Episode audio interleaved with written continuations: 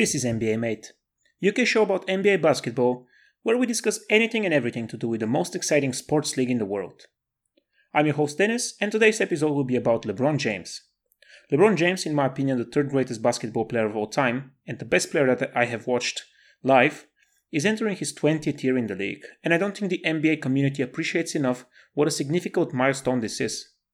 There has only been 8 players in the whole history of the NBA that played for 20 seasons.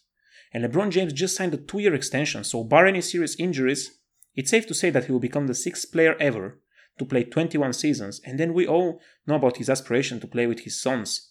And we all know how much care LeBron James takes of his body, so he could reach 22 seasons which is the record, or even pass Vince Carter and become the player with the most seasons ever. However, as much as this is impressive on its own, what's more impressive and mind boggling is LeBron's status coming into this year. There's been few lists and rankings that are ranking the top NBA players coming into the season, which were published lately, and the king is generally somewhere between 5 and 10, and while for LeBron that might even be low considering his greatness. I wanted to put the context in place to how special it is that James is even in the top 10 at this stage of his career, because we literally have never seen anything like that before. So, in today's episode, I will bring you some information on every 20th season that we've seen in the NBA and how those players perform in those years. Without further ado, let's start with the first player to ever record a 20th season in the NBA. The second greatest player of all time, in my opinion, Kareem Abdul Jabbar. The leader in total points scored, as strange as it may sound, was a role player on that team. He was 42 at the time, and while he did start in 74 games, he only registered 22 minutes per game, which was the seventh most on the team. Jabbar put up 10 points and 4.5 rebounds per game. He still had a block per game in limited minutes, so that shows that he was still a net positive, but far off from being the leader or a heavy lifter on the Lakers. He only scored more than 20 points twice in the regular season and then twice more in the playoffs, one of them being in the final, by the way. Which should, which should be acknowledged. KAG was still able to step up at the biggest stage, even though the Lakers got swept in that year's finals against the Detroit Pistons. Coming into the season, no one expected Kareem to be leading that team, so a comparison to LBJ would be nonsensical in the context of their 20th seasons. Next player who played the 20th season in the NBA was Robert Parish. Parish was the first player to record 21 seasons in the NBA as well, and is most popular as part of those legendary Boston Celtics teams from the 80s. He won 3 rings and was a key contributor. For 14 years with the Celtics, he put up 16 points, 10 rebounds and a block or two per game. He still leads the organization in blocks made. However, by the time he was entering his 20th year in the league, he was a shell of his previous self, playing on a mediocre Charlotte Hornets team as a backup to Alonzo Mourning. He still played 74 times and started in 34 of those games, but only scored more than 10 11 times, averaging around 15 minutes and 4 points per game. I don't want to sound like what Parish did is not impressive, any player that makes it to 20 and 21 seasons in the NBA deserves a lot of respect, but it's safe to say that LeBron will have a better year than him. Next one is probably the least popular among the players who made it to 20 years, and that's Kevin Willis, a player with the amazing nickname Dick Smoothie. Kevin Willis was a 7 foot center who made the All NBA third team in 1991 1992 after putting up 18 points and 15 rebounds for the Atlanta Hawks. Entering his 20th season in the league, he was 42 and was really far off from his best days. He only featured in 29 games, putting up 3 points per game on 38% shooting. He retired after that year, but came back for 5 games a season later, where at 44, he played 5 times for the Dallas Mavericks, making him the second oldest player to play in an NBA game ever. So he has his place in the history books of the league. But again, a comparison with LeBron James entering his 20th year wouldn't make any sense. While the last few players obviously didn't come close to LeBron's expected performance in year 20, they were also all over 40 years old at that point. So the next one is probably a more relevant comparison because this player entered the league straight from college, just like the King. I'm talking about Kevin Garnett. KG is a 15 time All Star, a champion, and was widely recognized as one of the best players in the NBA in the 2000s. However, in year 20, it has already been 8 years since he last averaged more than 20 points per game, and he was more of a veteran presence rather than an on court contributor.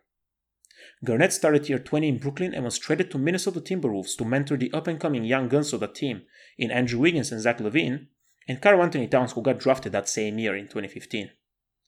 He only played more than 30 minutes three times and put up mere 7 points per game in 20 minutes on the floor. Year 20 is definitely not what we will remember Kevin Garnett about. And on to Kobe Bryant. Kobe entered his 20th season in the in the 2015 2016 campaign. And he was on a really bad Lakers team, a team that has been bad for a while, that had up and coming young players like D'Angelo Russell, but was far off from having any chance at contending, even for the playoffs. We all know that season as the Kobe Bryant farewell tour, as he announced his retirement in late November after a lackluster start of the campaign.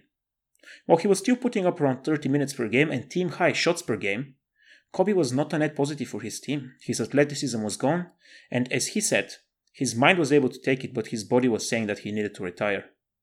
He was still putting up numbers. He, he averaged around 18 points per game, but on tragic shooting. But once he announced his retirement, every game he played was much more about the NBA community paying its respects to him rather than looking at his actual game. And of course, the Black Mamba was able to retire with the greatest last games to date, scoring 50 against the Utah Jazz and willing his team to a win under the applause from Staples Center. I feel sentimental talking about this last campaign of Kobe, but just in the context of today's episode, it's safe to say that Bryant wasn't nowhere near close to the top 10 best players in the NBA, so doesn't qualify for an LBJ comparison neither. Next after Kobe to record 20 seasons in the league was Dirk Nowitzki, and boy what a 20th year Dirk had in the league.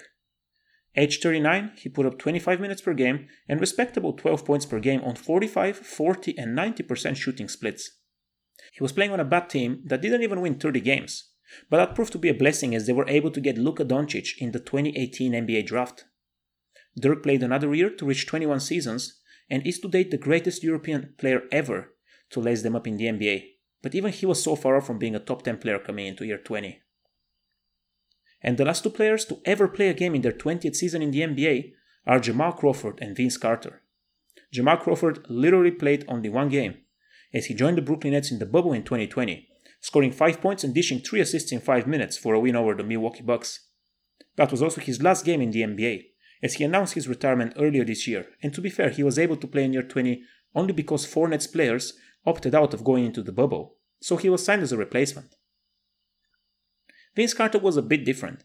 In his 20th year in the league, he gave the Sacramento Kings 18 minutes per game and around 5 points per game. But again, nothing was expected from him in terms of serious contribution, and the Kings were a bad team, so Carter's veteran presence was his real value on that squad.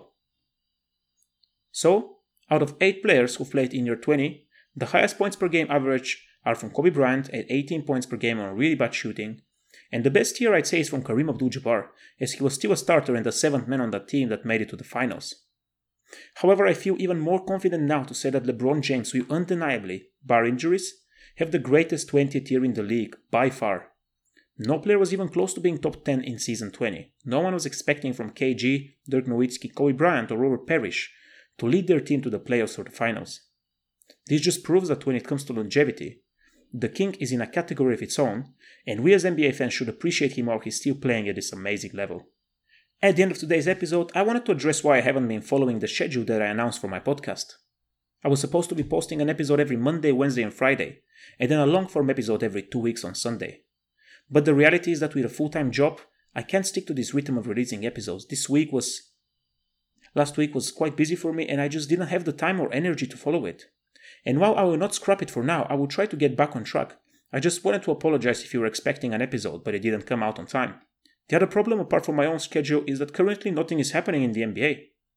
Yes, the Ime Udoka story is massive, and Ben Simmons coming on the JJ Redick podcast is interesting to follow. But what I don't want NBA Mate to be is a tabloid which discusses players' personal lives and stories. This contradicts the Anthony Edwards episode I released, but that was just a topic I was passionate about and I'm not passionate discussing whether Ben Simmons justifiably wanted to leave the Sixers or not. I can't wait for the season to start because this is when the real fun starts. So until then, if I'm releasing less episodes than I should be, at least now you know the reason. In the meantime, subscribe to the podcast wherever you're listening to it, and thanks for spending time to listen to me talking about basketball. I don't take any of you for granted. Have a great day, and until next time.